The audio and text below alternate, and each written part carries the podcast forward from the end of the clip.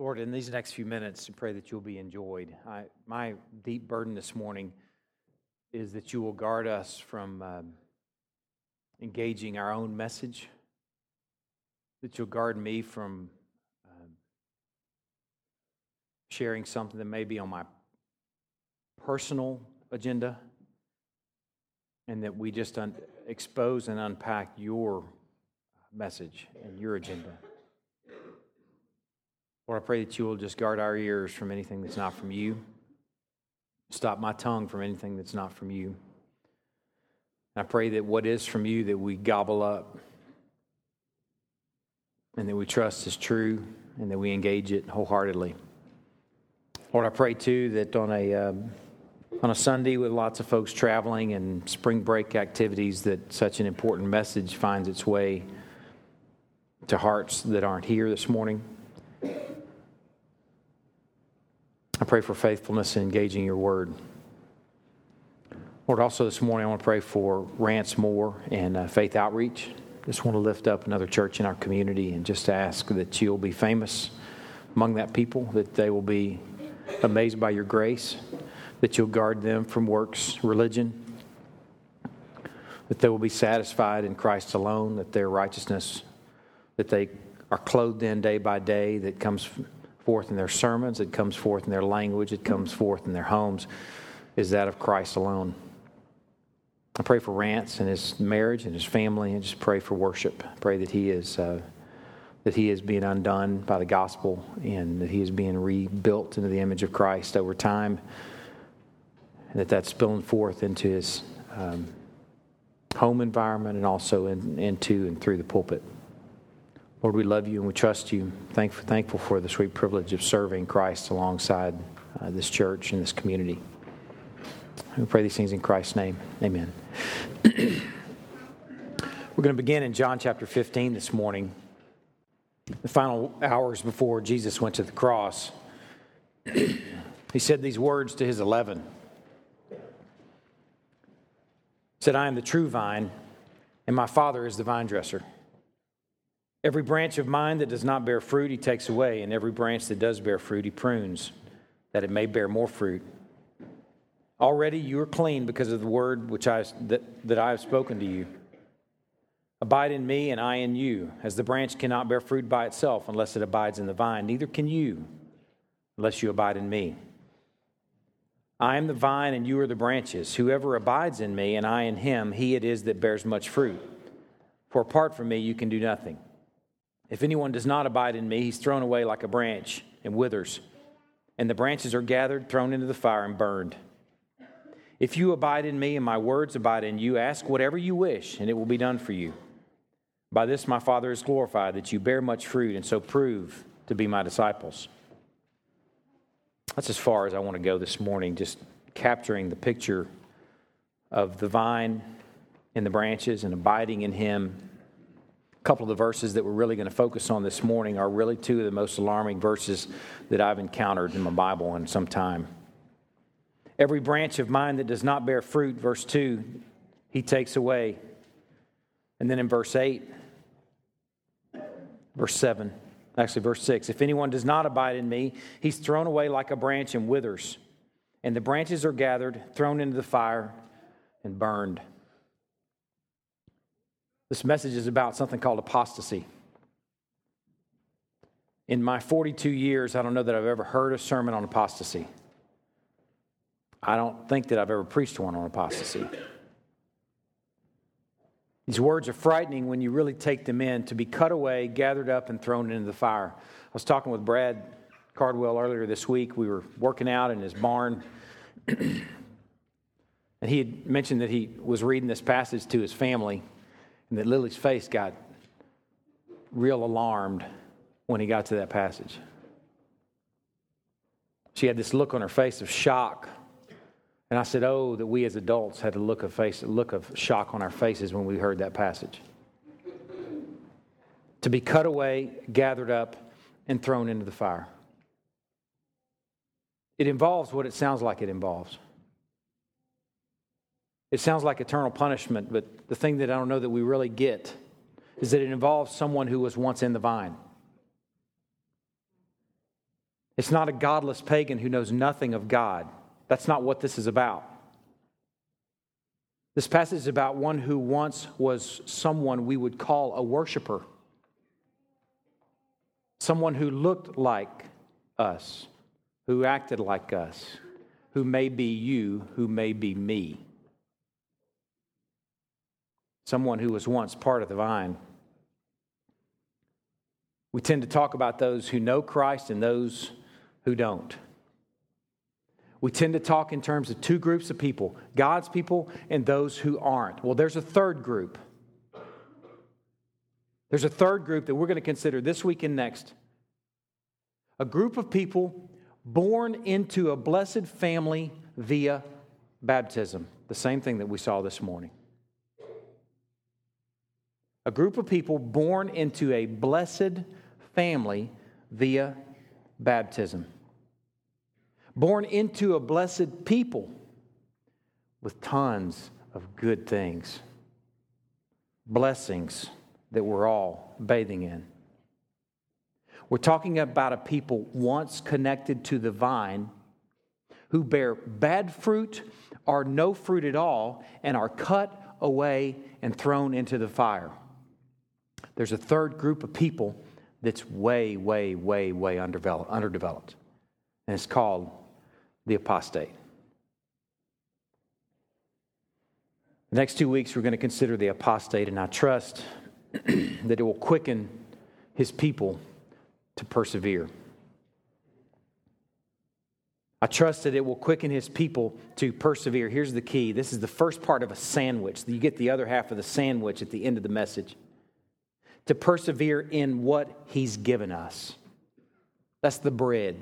You get the other piece of bread at the end to persevere in what He's given us. And I trust that these messages on apostasy will equip His people to handle apostasy when we see it, not if we see it. When we see it. Now, if we are to understand what Jesus is sharing with His disciples, We've got to consider the branch that didn't bear fruit that would have entered the disciples' minds when he says, I'm the true vine. We've got to go where the disciples would have gone. If you remember from a couple weeks ago, we're talking about the nation of Israel. What is unfortunately super, uber underdeveloped for a bunch of 20th, 21st century Christians.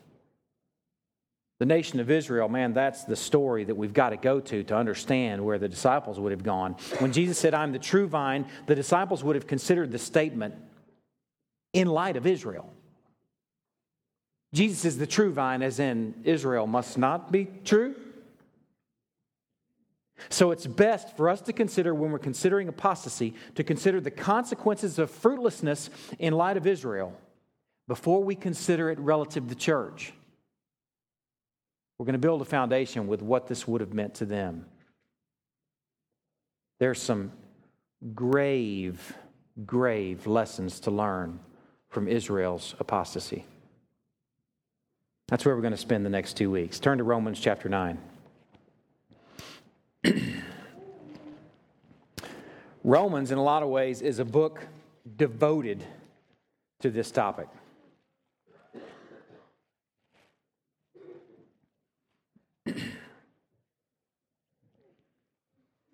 What we're going to do this morning, in large part, is just sort of immerse ourselves into the book of Romans to understand apostasy. Paul writes the book of Romans, the letter, it was a letter, to the church in Rome that would have been a mixture of Jew and Gentile. And he's answering some questions and dealing with some questions that would have been on their mind.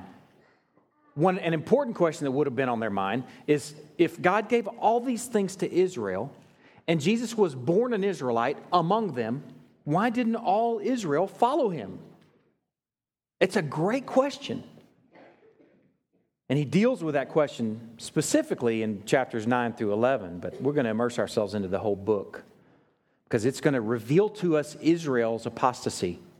And I promise you, it's going to have some implications, some grave implications for the church. First of all, I want to show you that Israel had the cream, Israel had the goods. Israel was swimming in blessing. Romans chapter 9, verse 3. Paul has just dealt with, and actually, back up to verse 2 or verse 3. That's what I said in the first place. For I could wish that I myself were accursed and cut off from Christ. You can hear the, the um, plant language, the vine dresser language.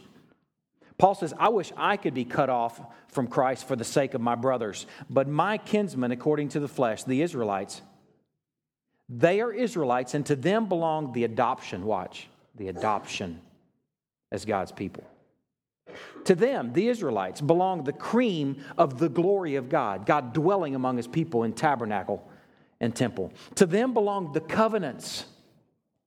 The covenant that began with Abraham was passed to Isaac, was reiterated, recapitulated to Jacob. That they were actually the product of. To them, they've got the cream, they've got the goods. To them belong the giving of the law. Chapter 3, verse 2 calls it the oracles of God. The Jews have the oracles of God. Remember the Matrix? Some of y'all that saw the Matrix? The oracles. Man, that sounds awesome. It is awesome. To the Jews belong the oracles of God, the giving of the law. To them belong the worship. To them belong the promises. To them belong the patriarchs Abraham, Isaac, Jacob. And from the Israelite race, according to the flesh, is the Christ who is God over all, blessed forever. Amen. Man, the Jews have the cream. The Jews have the adoption, the glory, the covenants, the giving of the law, the worship, the promises. They have the patriarchs, and from them actually came the Christ. And they also have the oracles of God. They have amazing, incredible blessing. Exodus chapter 6 don't turn there, just listen. God is talking with Moses, and he tells Moses, he says, You know what? This is getting passed to the nation of Israel. He says, I did not make myself known to Abraham, Isaac, and Jacob on a first name basis, but guess what? Y'all will now know me as Yahweh. I'm dropping handles with you. You're going to know me by my first name. Exodus chapter 19, verse 5, he tells the nation of Israel, He says, You will be my treasure among all peoples. Deuteronomy 7 tells us that it's not because there's anything special about you. In fact, you're quite homely. It's not because you're most in number. It's not because there's anything impressive, but I am placing my love on you. To you belong the cream. The Creator revealed who He was to them, and He said, Guess what? You will be my people. And He gave them a sign of that covenant that He made with them. And the sign of that covenant was the sign of circumcision. Well, guess what? The same God that made a covenant with Israel with the sign of circumcision has made a covenant with God's people today. And the sign that we enjoy is not circumcision anymore, but it's what just took place a few minutes ago. That's our sign the sign of baptism. We've made a covenant with the same God. When someone is baptized into the people of God, you have entered into a relationship with the Creator. We're assuming that baptism goes with conversion, that they all happen in the same hours. I'm not saying that Danielle was saved up here, but I'm saying something significant happened in these baptismal waters where she made an appeal to God for a good conscience. And just like a pastor stands before a man and a woman and pronounces them man and wife in that moment. Danielle was entered into, baptized into the people of God with full rights and privileges. She got the cream of being part of the people of God. Full rights and privileges as a member of the people of God. We have the also, which is better than the Jews, we have the indwelling Holy Spirit. And now we have not just the incompleted oracles of God we got the full story.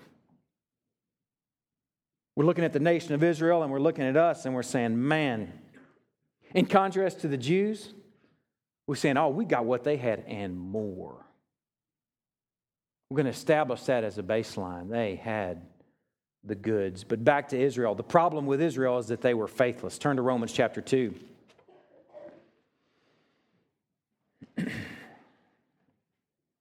they were faithless. Israel had been scandalously blessed.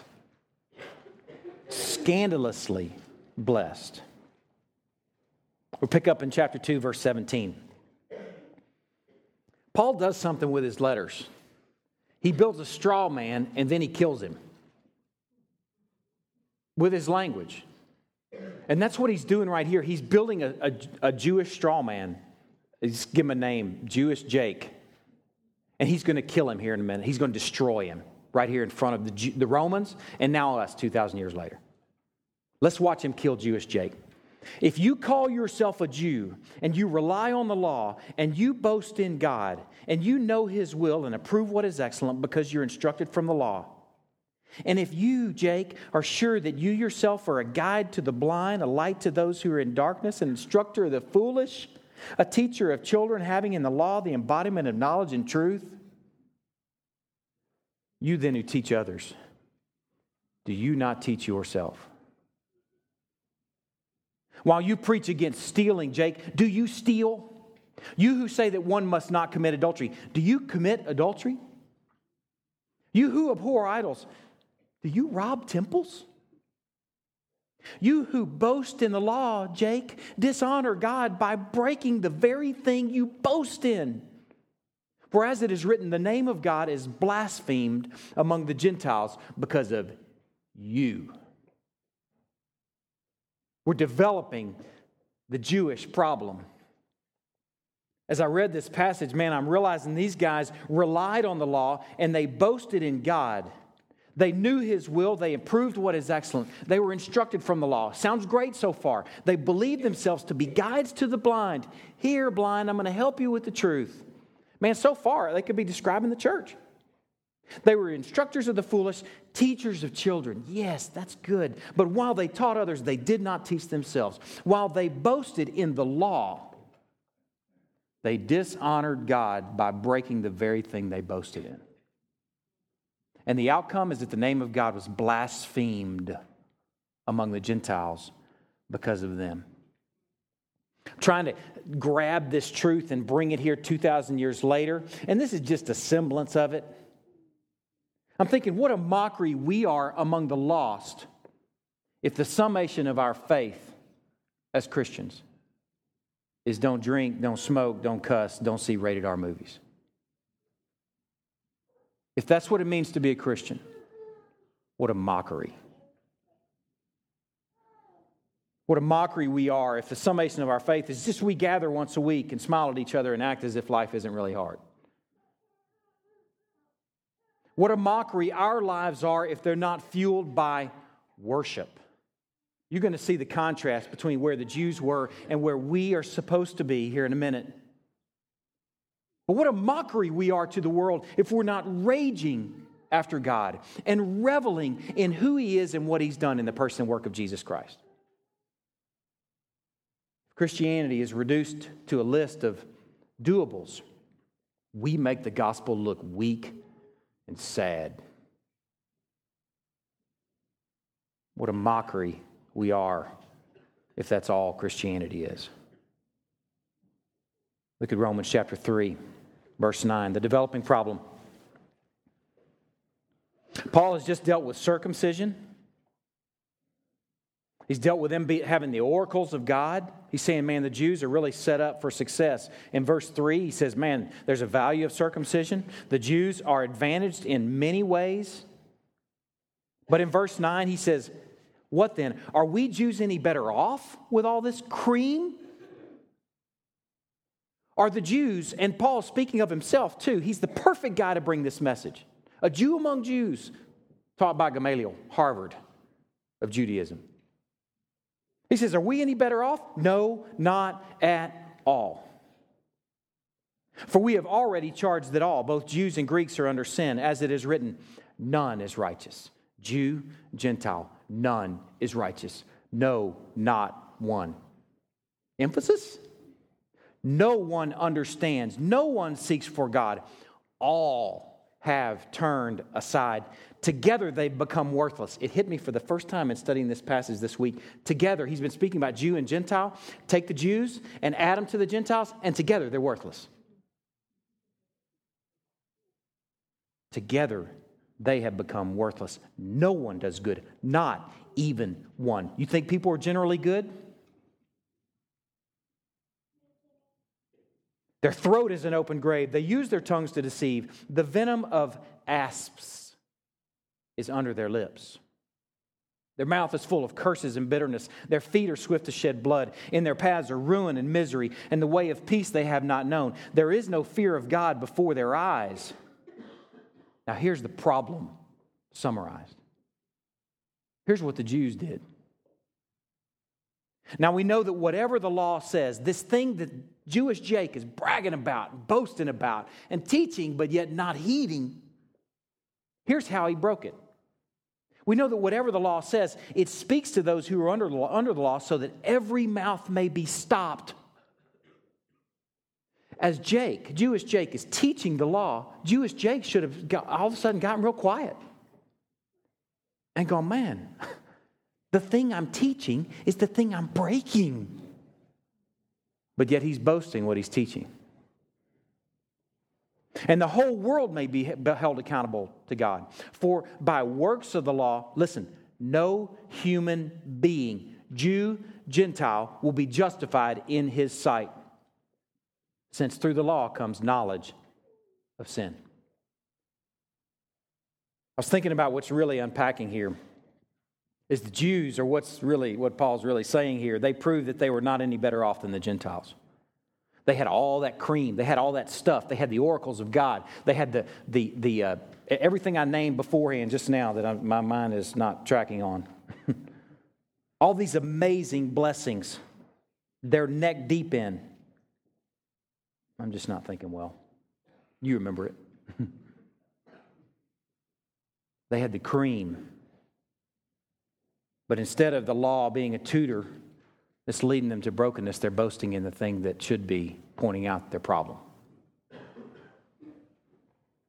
I thought it's kind of like an MRI. It's like the Jews and Gentiles both had cancer. That, remember, no one's righteous, no, not one. Jews and Gentiles add them up, they're still dying of cancer, all of them. And God blessed the Jews with an MRI machine. You can see the thing being hauled into Jerusalem and the Jews laying down one by one and laying in it. And they come out and they say, Oh, you've got cancer too. Next guy. Come on, Jacob. Okay, you got cancer too. Come on, Sarah. Okay, you got cancer too. And instead of coming out of that MRI machine and going, God, help us, we've got cancer, they go, What an awesome MRI machine. That thing is awesome. You see how bad it is? Look, nations around us, you don't have the law. Look how awesome that machine is. Yeah, but you've got cancer. Oh, yeah, that's not a big deal. We've got an MRI machine. That's what the nation of Israel doing. They're boasting in the wrong thing. And the reality is, as it turns out, no one is righteous. No, not one. Israel should have been crying out to God. Every mouth should have been stopped, leaving everyone aching for a cure. But they're boasting in the law. Look at Romans chapter 9.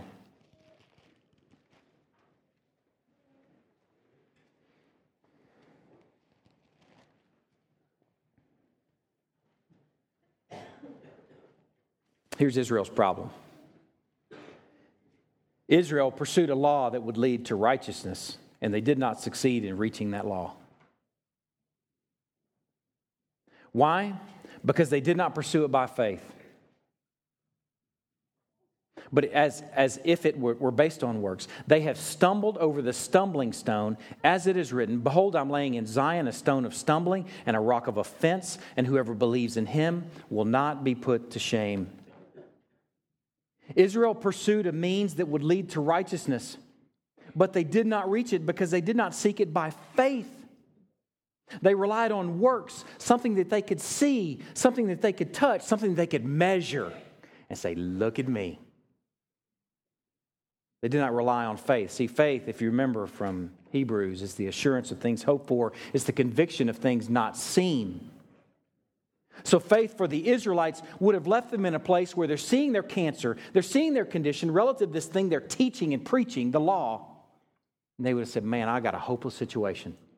I need something that I haven't seen yet. I need something completely and absolutely outside of me because I don't have a remedy. and a cure in myself. My lot is dire. Faith for the Israelites would have been hoping in something or someone outside of them. I found a passage that characterized the condition of Israel. Just listen to it. You don't need to turn there. You can mark it down. It's in Deuteronomy chapter 32. It's pretty sad. It's written by a man named Moses that led them for 40 years. Toward the end of his life, he wrote a song. And in this song, he speaks of this nation that he's led for 40 years. And he gives them a name. The name he gives them is Jeshurun. Jeshurun means upright one. And this is total and absolute sarcasm in this song. He says, But Jeshurun grew fat and kicked. You grew fat, stout, and sleek. Then he forsook God who made him and scoffed at the rock of his salvation. This mocking, this sarcastic, upright one grew fat and sleek. I'm doing a pretty good job with my works. I don't need your rock of salvation. I don't need something outside of me because I'm doing a pretty good job being a good boy. And Moses says, You are Jeshurun, upright one. Look at Romans chapter 10, verse 2. Paul says of them, He says, I bear these Israelites witness that they have a zeal for God but not according to knowledge, for being ignorant of the righteousness that comes from God and seeking to establish their own. They did not submit to God's righteousness. You want to know what God's righteousness is? It's in the next verse. For Christ is the end of the law for righteousness to everyone who believes. Christ is God's righteousness. It's the thing that they stumbled on. No thanks. We don't necessarily need a Messiah that bad. We'd like somebody to show up and liberate us from Rome. But we don't really need somebody to come and liberate us from the prison of sin. We're doing okay. Meanwhile, they have cancer and are dying. They had a zeal for God, but their zeal was not informed. It was an ignorant zeal, ignorant of faith and grace and mercy in the person and work of Jesus Christ. They sought to establish their own righteousness and didn't submit to God's. No thanks, God. I like what I can measure, I like what I can see, what I can touch. Then Paul summarizes them in verse 21, where God says of Israel, He says, All day long I've held out my hands to a disobedient and contrary people. Jeshurun. The very thing that should have told you that you had cancer, that you should have been aching for Messiah, is the very thing you started to boast in. Apostate Israel was like Esau you know the story of Jacob and Esau, you know that Esau was born into the right family, born in the right order. He was a manly man who traded what was really good and what really meant something for a bowl of red stew. Man, he is the picture of what Israel did. That's what works righteousness is it's a bowl of red stew. It warms the tummy as you say, Man, look what I did. But then there's tomorrow and you get hungry for more of it and you got to go get your fix. That's what Israel did. They traded their birthright for a bowl of soup. Apostate Israel was like Judas.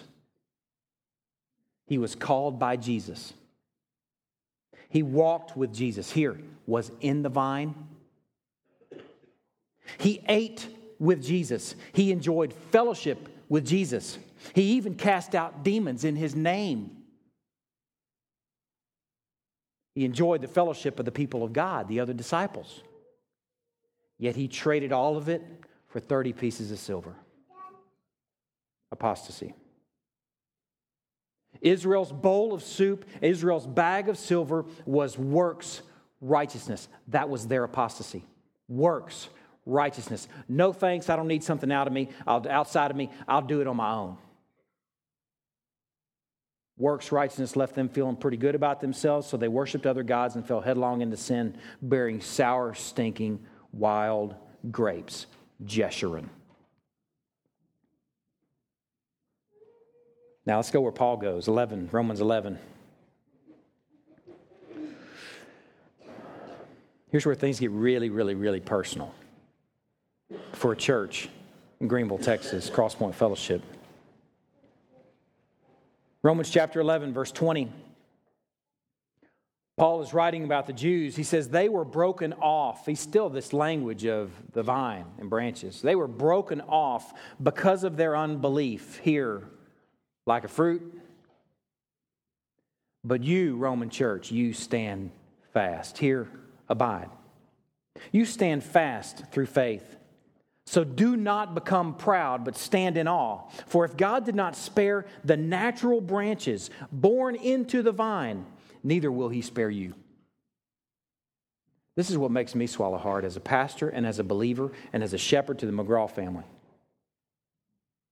This is what makes me swallow hard, where Paul, 2,000 years ago, is warning a church in your arrogance, don't think you're not capable of apostasy. Don't think, ah, he's not talking about me. It's a warning for the Romans and a warning for us. Don't think that you would never do that. Why would Jesus bring this up in his final hours before the cross if it wasn't a serious and real possibility? Why would he even mention that branches in him that don't bear fruit will be cut away and thrown into the fire unless it could really happen?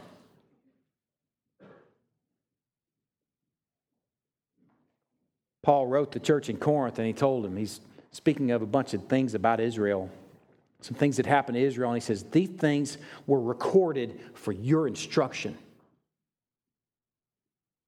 So we just did the same thing today looking at Romans. These things are recorded for our instruction. For Christ is coming back. That's a very real and imminent reality. It's the next step in the gospel story is Christ's return. We have some serious and urgent lessons to learn from apostate Israel.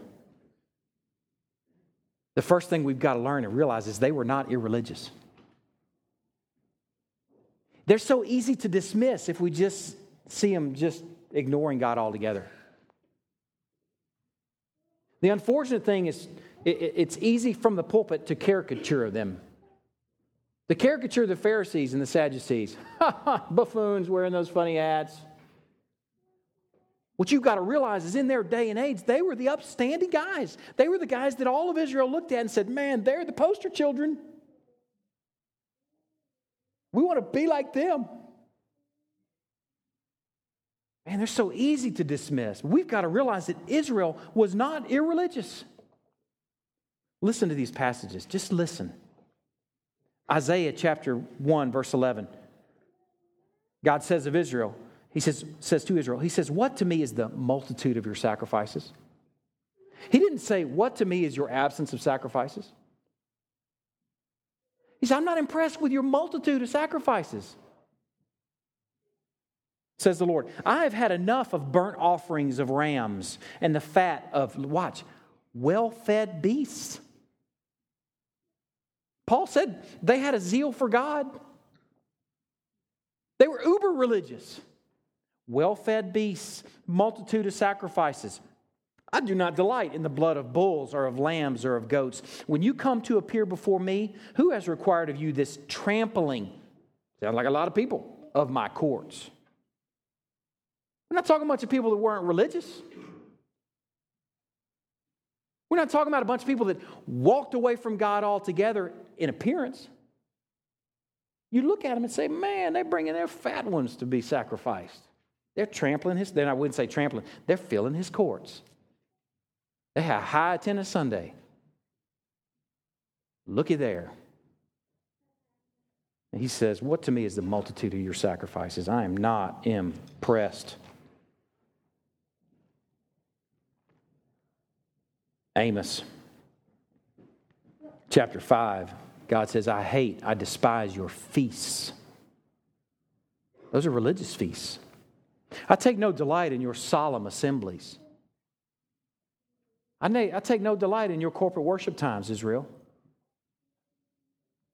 Even though you offer me your burnt offerings and grain offerings, I'll not accept them. And the peace offerings of your fattened animals, I will not look upon them. Take away from me the noise of your songs. So they're even singing. To the melody of your harps, I will not listen. God says in Hosea, He says, Israel, I desire steadfast love, not sacrifice. I desire the knowledge of God rather than burnt offerings. Man, they were long on religion. They had a zeal for God. And He says, Get the stench of your worship out of my nose. Because it's not about me, it's about you. It's about you measuring your own little sad, counterfeit righteousness. You should be broken, broken before me, begging for a cure for your cancer. I've given you the MRI. Yet you're boasting in the machine. And you've created a bunch of doables. Said, I want the knowledge of God rather than your burnt offerings. We've got to see that Israel was religious. But we've got to see that in their religion, they were yet faithless. They trusted in their own efforts at righteousness. They trusted in their own performance. They trusted in what they could do, but very few actually ached for a remedy for their cure. A couple that come to mind that I trust ached was Simeon and Anna who waited in the temple courts for the salvation of Israel. I need a cure for my cancer, and I'm going to the temple every single day until he shows up.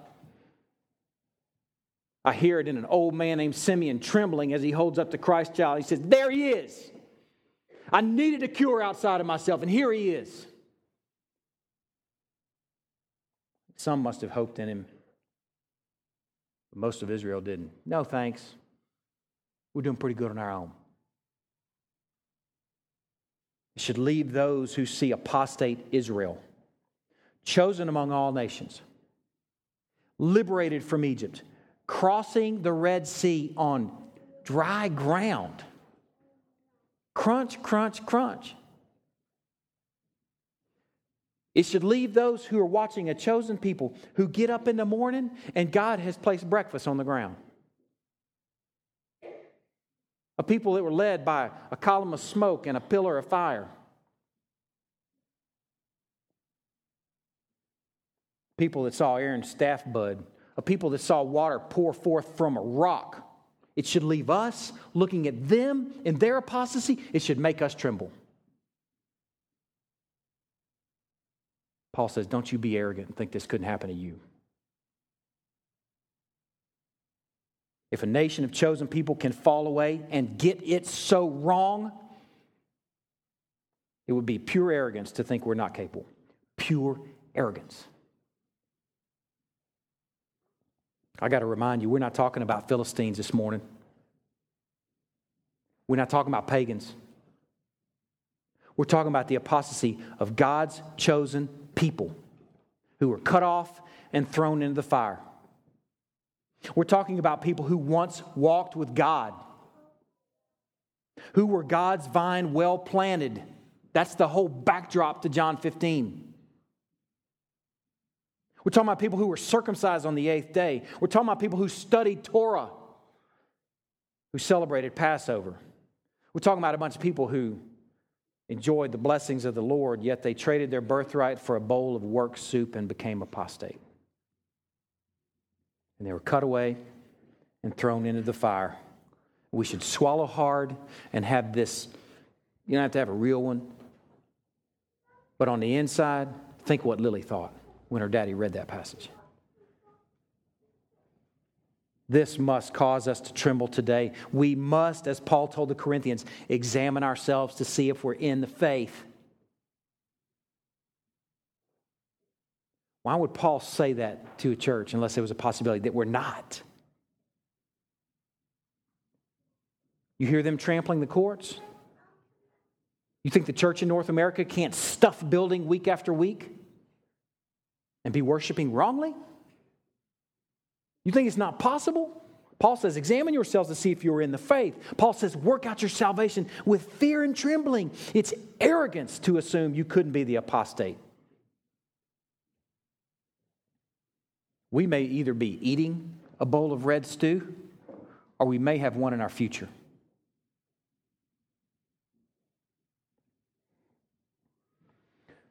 Brad posted a uh, video on Facebook a couple weeks ago.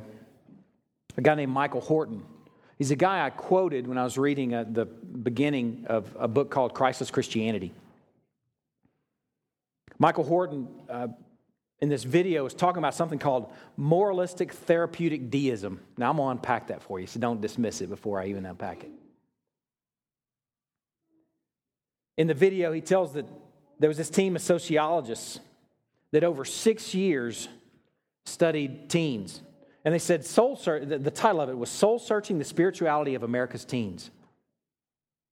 And he coined the term as a result of that. He didn't go in looking for the religion of North America, but he walked out with a term for what he found from these teens, and I guess their families. And that title he gave it is Moralistic Therapeutic Deism. Moralistic in this don't drink, don't smoke, don't cuss, don't see R rated movies, don't engage in premarital sex. Now, let me, let me enter, let me throw some in there. By, by me calling this out, don't think I'm saying, go crazy, go do that. I'm saying the summation for these people that he's interviewing moralism. Don't drink, don't smoke, don't cuss, or see R rated movies, or engage in premarital sex. That's what Christians do. Be nice, be a good person, because good people go to heaven and bad people go to hell. So when he interviewed those who'd been raised in the church and those who hadn't, the answers were the same. That's frightening. Therapeutic, in that God is here for us. He helps us when things are hard. He smooths out our marriages and money problems, and He makes you feel better about who you are. And Jesus was like a rose trampled on the ground. He took the fall and thought of us above all. Sound familiar? And the preacher in this therapeutic deism is a life coach. He makes you feel better about yourself. Get back out there and give it a go. You can do it. We end up loving him, God, more for what he does for us than who he is. God becomes someone to use rather than someone worthy of absolute and total worship. And then deism.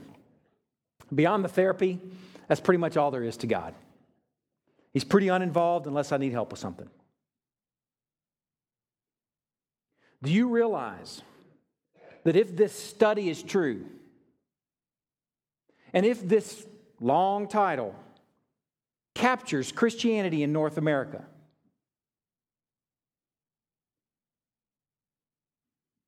that most, if not all, of the North American church is apostate. If the study of Israel's apostasy informs us at all, we've got to look at the church in North America and maybe many of our church experiences and go, wait a second, that was nothing more than moralism. That didn't run me, take me beeline to the blood of Jesus. It just told me to squeeze out good fruit, be a good boy. Which, if you've been in that for long, you know that lasts for about an hour. And then you're like, uh oh, there's some bad fruit. But there's tomorrow. I'll give it another good old try. That sounds like a Jew. That sounds like Jewish Jacob. Give it an old try because I can measure that. How is moralistic therapeutic deism any different from Israel's apostasy?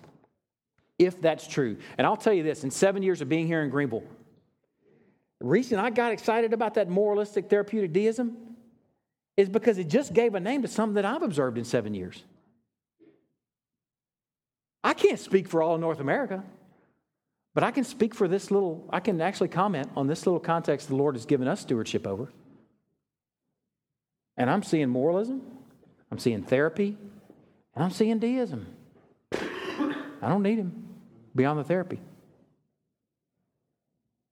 Much of Greenville will tell you that they love God, they have a zeal for God. Much of Greenville will tell you that Jesus is their homeboy. He takes care of them when they have problems. People you work with, people you live by, people in our sister churches, people maybe in this church. Yeah, he takes care of me when we're having problems. He's good. And then when asked why they're going to heaven, most would likely say, because I'm generally a good person. I'll tell you right now, that is not submitting to God's righteousness. That's no different from Israel. That's no different. That's not submitting to God's righteousness, it's trying to work on one your own. I think about the guys that wrote songs like Amazing Grace. Amazing Grace that would save a wretch like me. Most churches sing that song, but do we really know what that means? Do we really understand our wretchedness? Or do we think, I'm a pretty good person? I'll be a good boy, squeeze out some good fruit. As long as I have more good fruit than bad, it'll all sort out. How many people in and out of the church in Greenville, when questioned, would say, My righteousness is in Christ alone? How many people would say, unequivocally, clearly, succinctly, My righteousness is in Christ alone? How many people would say that? Man, that's got to be our burden that the people of God say that clearly and unequivocally. I'm so thankful that's what Danielle said.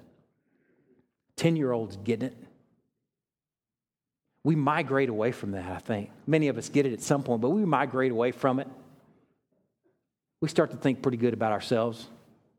We see change in our life, and then what we don't realize is showing up right behind that is pride. And this thing morphs into a works righteousness. I have my suspicions about why and how that happens, and that's where I'm going next in closing. There's a treatment for this cancer. The treatment is offered in John 15, and it's abide in Christ, abide in God's righteousness. Abide in Christ, and good fruit happens. Now, here's the thing here's my suspicions. I'll develop this a little bit. I want to encourage you to abide in the things He's given us. There's the other half of the sandwich. Abide in the things He's given us. I want to read a passage to you. I want to be really, I hope the Lord uses this. This is from Ephesians. Just listen. Abide in the things God has given us. Listen to this passage from Ephesians. Paul says, I, therefore, a prisoner for the Lord, urge you to walk in a manner worthy of the calling to which you've been called, with all humility and gentleness, with patience, bearing with one another in love, eager to maintain the unity of the Spirit and the bond of peace. He's talking about the character of the church. Man, you guys walk together. There's one body. Let me remind you no divisions, no Jews and Gentiles. There's one body, one spirit, just as you were called to the one hope that belongs to your call. One Lord, one faith, one baptism, one God and Father of all, who's over all and through all and in all. But grace was given to each one of us according to the measure of Christ's gift. Therefore, it says, grace is given. Listen. When he ascended on high, that's Christ, he led host led, led a host of captives, and he gave gifts to men. Watch what these gifts are. Just down, skip the parentheses if you're following with me. Verse 11. He gave, here's the gifts apostles, prophets, evangelists, pastors, and teachers. Is that it? He, he gave apostles, prophets, evangelists, pastors, and teachers? Jesus went to the Father's right hand, and all he's given us is these jokers? Now, here, 2,000 years later, there's no apostles, there's no prophets. That, that was, in the, the, that was as this, past, all, as this canon is unfolding. Now that the Bible is complete, there's evangelists and there's pastors, teachers, and I couple them together pastors and teachers. Now, here's the question to think about when it comes to abiding Are you abiding and walking in what God gave men? The gifts that He gave men? Are you abiding in what these jokers do? Are you abiding in the taught and preached word as it's preached week by week by me or Brad or Steve or Scott?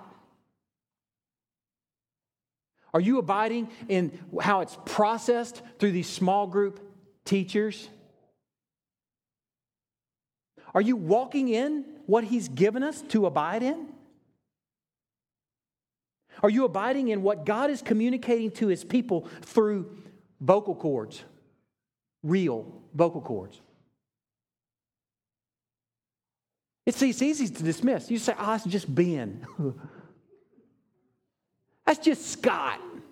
It's small group. This is what God has given the church. If apostasy makes you kind of freak out a little bit and you're like, oh, I don't want to be that thrown into the fire, then walk in what He's given the church. Walk in these ordinary things. That's where you are reminded week by week that it's His righteousness we wear in the teaching and preaching of the Word. That's where you're supposed to be reminded each week. Unfortunately, with the life coach preaching, you're not. But we're supposed to be reminded week by week. And the problem is, if you, for, you will forget that if you're not hearing it each week. I promise you. And here's, here's the fear for me as one, as one of the pastors at Crosspoint. When I see somebody that's sick on a given Sunday, I know when somebody's missing. I'm, I can almost tell you without fail when somebody's here on a Sunday. And it's more than just an attendance issue. Uh, they, they don't have perfect attendance. He does. It's a burden issue. Because when I see somebody that's, say, for example, sick on a given Sunday, which happens, and then it turns into two Sundays. And it turns into three. And it turns into a couple months. Then I'm thinking, who's reminding them? Who's reminding them that their righteousness is not their own? I fear for them. They could be the apostate. And the problem is when you come alongside somebody like that, say, man, we missed you on Sunday. There's always this feeling that, that it's like, oh, he's checking roll on me. But I mean, I really miss you on Sunday because I care about you. And I care about your journey, and I don't want you to be apostate. It's so easy to take this too far and say, you know what? That guy, he said, if you don't go to church every Sunday, you're an apostate. That's not what I'm saying. I'm saying you're in danger if you're not reminded what the gospel is about. You're in grave danger if you're not walking in what Christ has given the church. Are you engaging in what he says matters? That's abiding. Are you known and knowing? Are you members of one another as part of a people? Is this something you attend or something that you're actually part of? Do you look around the room and you are part of someone else's life and they're part of yours? That's what this means. That's abiding. Are you an accountable part of the people of God? My experience with accountability is that people like the idea of it until they're staring down the barrel of it. That's the church. An accountable part of the people of God. I will tell you, I, I will share more of this next week. I, am having this thing that's, that's coming up often in my study this theory of apostasy through church hopping. I was talking with David Ferguson this week, and he said this. He's our, our pastor at C3 at uh, Commerce. He said this. It was such a good statement. I said, Did you read that somewhere? He said, No, I just made it up. It was so good. He listened. He said, He said, Can you profess to walk in the light and yet live from the dark row, dark back row of one church to another, year after year after year? Now, everybody in the back row is going to think I'm picking on them. you, y'all all came in late, so that's okay. I know. I know what happened. Seriously, though. Are you weeping with those who weep? Are you rejoicing with those who rejoice? Are you removing specks from others' eyes and begging them to remove the log from yours? The passage is not about don't be involved in each other's lives. It's actually how to be involved in each other's lives. Are you doing those sort of things? That's abiding. Are you readying each other for Christ's return? Are you warning each other, teaching each other, preparing to present each other to Christ beautiful and prepared for his return? Then your assurance comes in abiding. Are you taking the supper, remembering him week by week? And reminding him as you hold forth that cup and that bread, remember me, God, like the, like the, the, the, the rainbow God says, I'm going to put a bow in the sky so that I will remember my promise to you.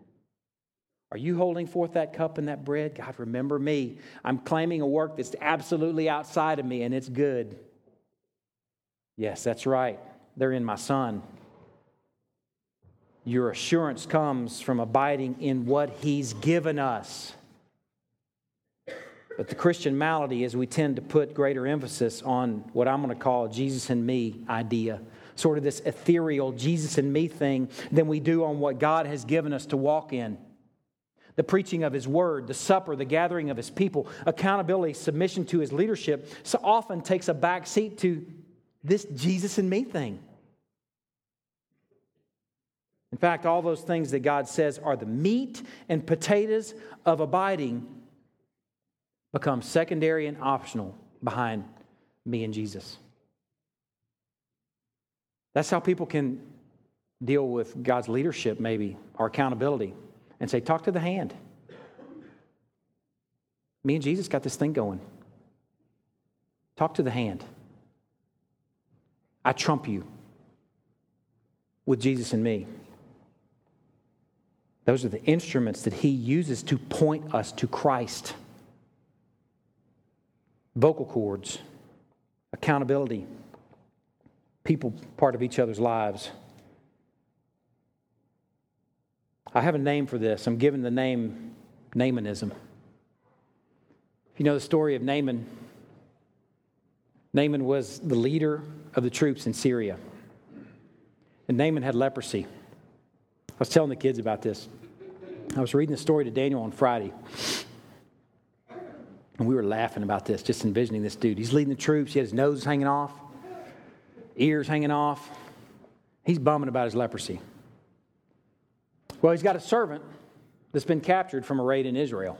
And this Israelite girl says, You need to go see Elisha. Elisha will heal your nasty leprosy. Now, she didn't say nasty, but Elisha will heal you. So Naaman goes to Israel, and uh, Elisha is in Samaria. And he goes to Elisha's house, knocks on the door, and a messenger comes out. Not Elisha.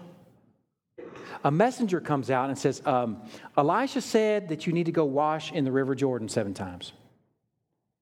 And Naaman's like, What? Go wash in the River Jordan? He was absolutely hacked about it. Here's, here's the language of it. Naaman came with his horses and chariots and stood at the door of Elisha's house. Elisha sent a messenger to him, say, Go wash in the Jordan seven times, and your flesh will be restored, and you shall be clean. But Naaman was angry and went away, saying, Behold, I thought he would surely come out to me and stand and call upon the name of the Lord his God, and wave his hand over the place and cure the leprosy. I thought this thing would be a lot more personal. I thought it would be kind of a production. Are not the Abana and the Pharpar, the rivers of Damascus, better than all the waters of Israel? Could I not wash in them and be clean? So he turned and went away, watch, in a rage. And I'm calling it Naamanism. Basically, where you say, I'm not impressed with God's way about healing me. I've just been. That's Brad. That's not God's message through vocal cords. I got Jesus and me going. That's just small groups. I got other stuff that's more important. I'm not impressed with God's way about healing me in the ordinary and muddy Jordan. I'd rather have something personal and special that seems to make much of me in my unique situation. I want to experience God on my terms, not God's. On my terms. That's Naamanism. Circle C. Is this any different than Israel who sought to establish their own righteousness and didn't submit to God's? Is it any different?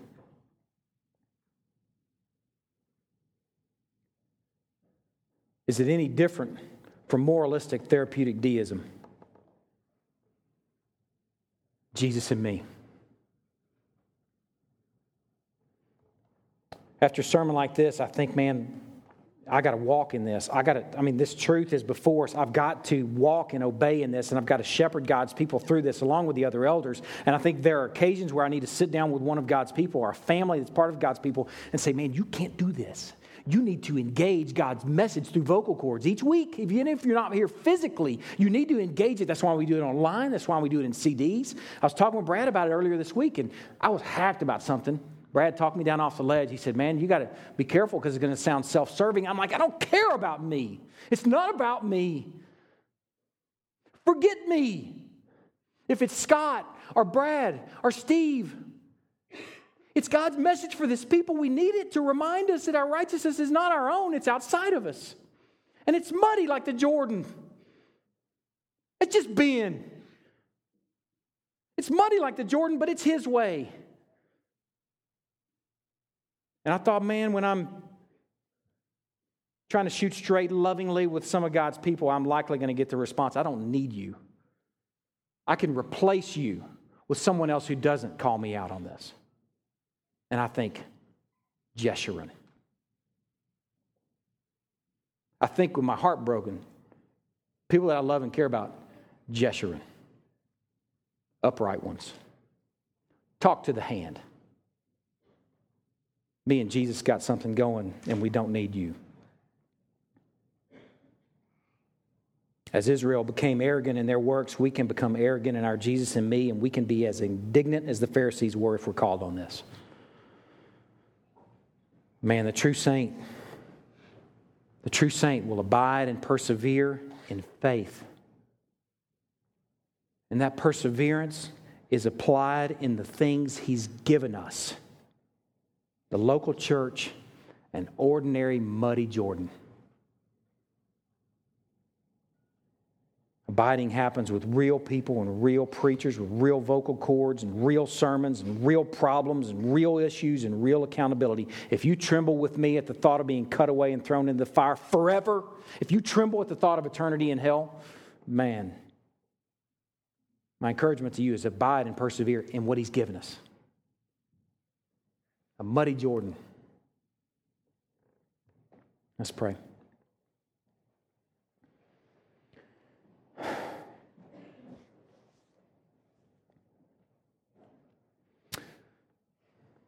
Lord, I pray for myself and I pray for this people that your grace will be like a fetter that binds our wandering hearts to thee. Lord, I see how easy it is for us to migrate to a works righteousness. I see how easy it is for us to migrate to a Jesus and me trump.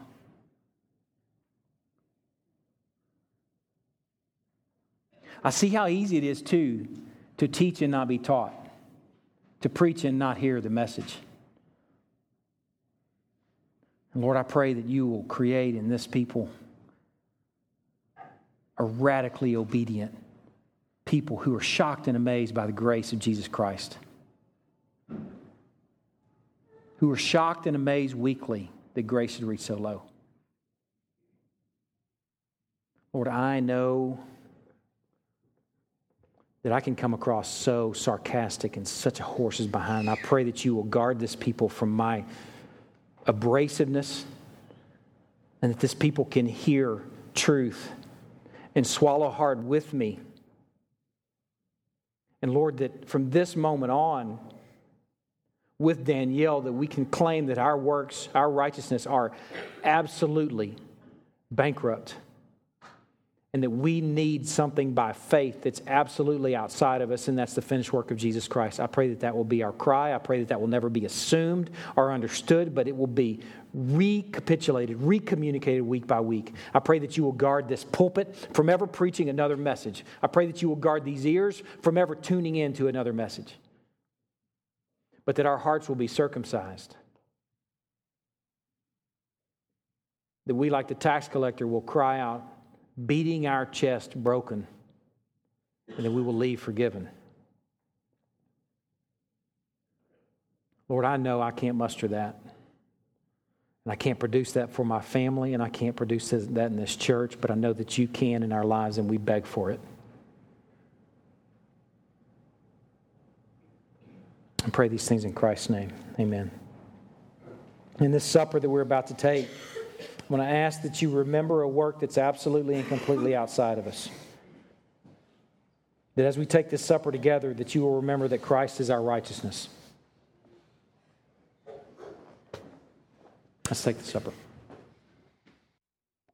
Appreciate y'all being here this morning. I, I have to tell you that uh, sayings like once saved, always saved keep you from dealing with issues like this. Just know that that little quippy saying is not in our Bible. I believe in the perseverance of the saints. I believe that God will not lose any of his own. I believe what our Bible says. No one can be snatched from his hand.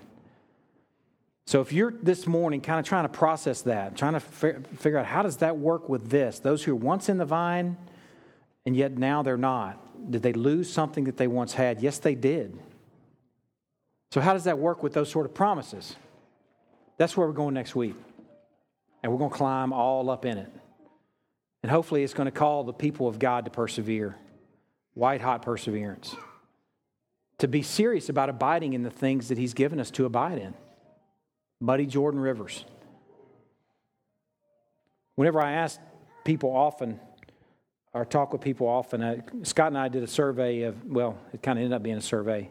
We went door to door every home south of I 30 the first year that we were here and passed out a little crosspoint card, and we just had tons of conversations as a result.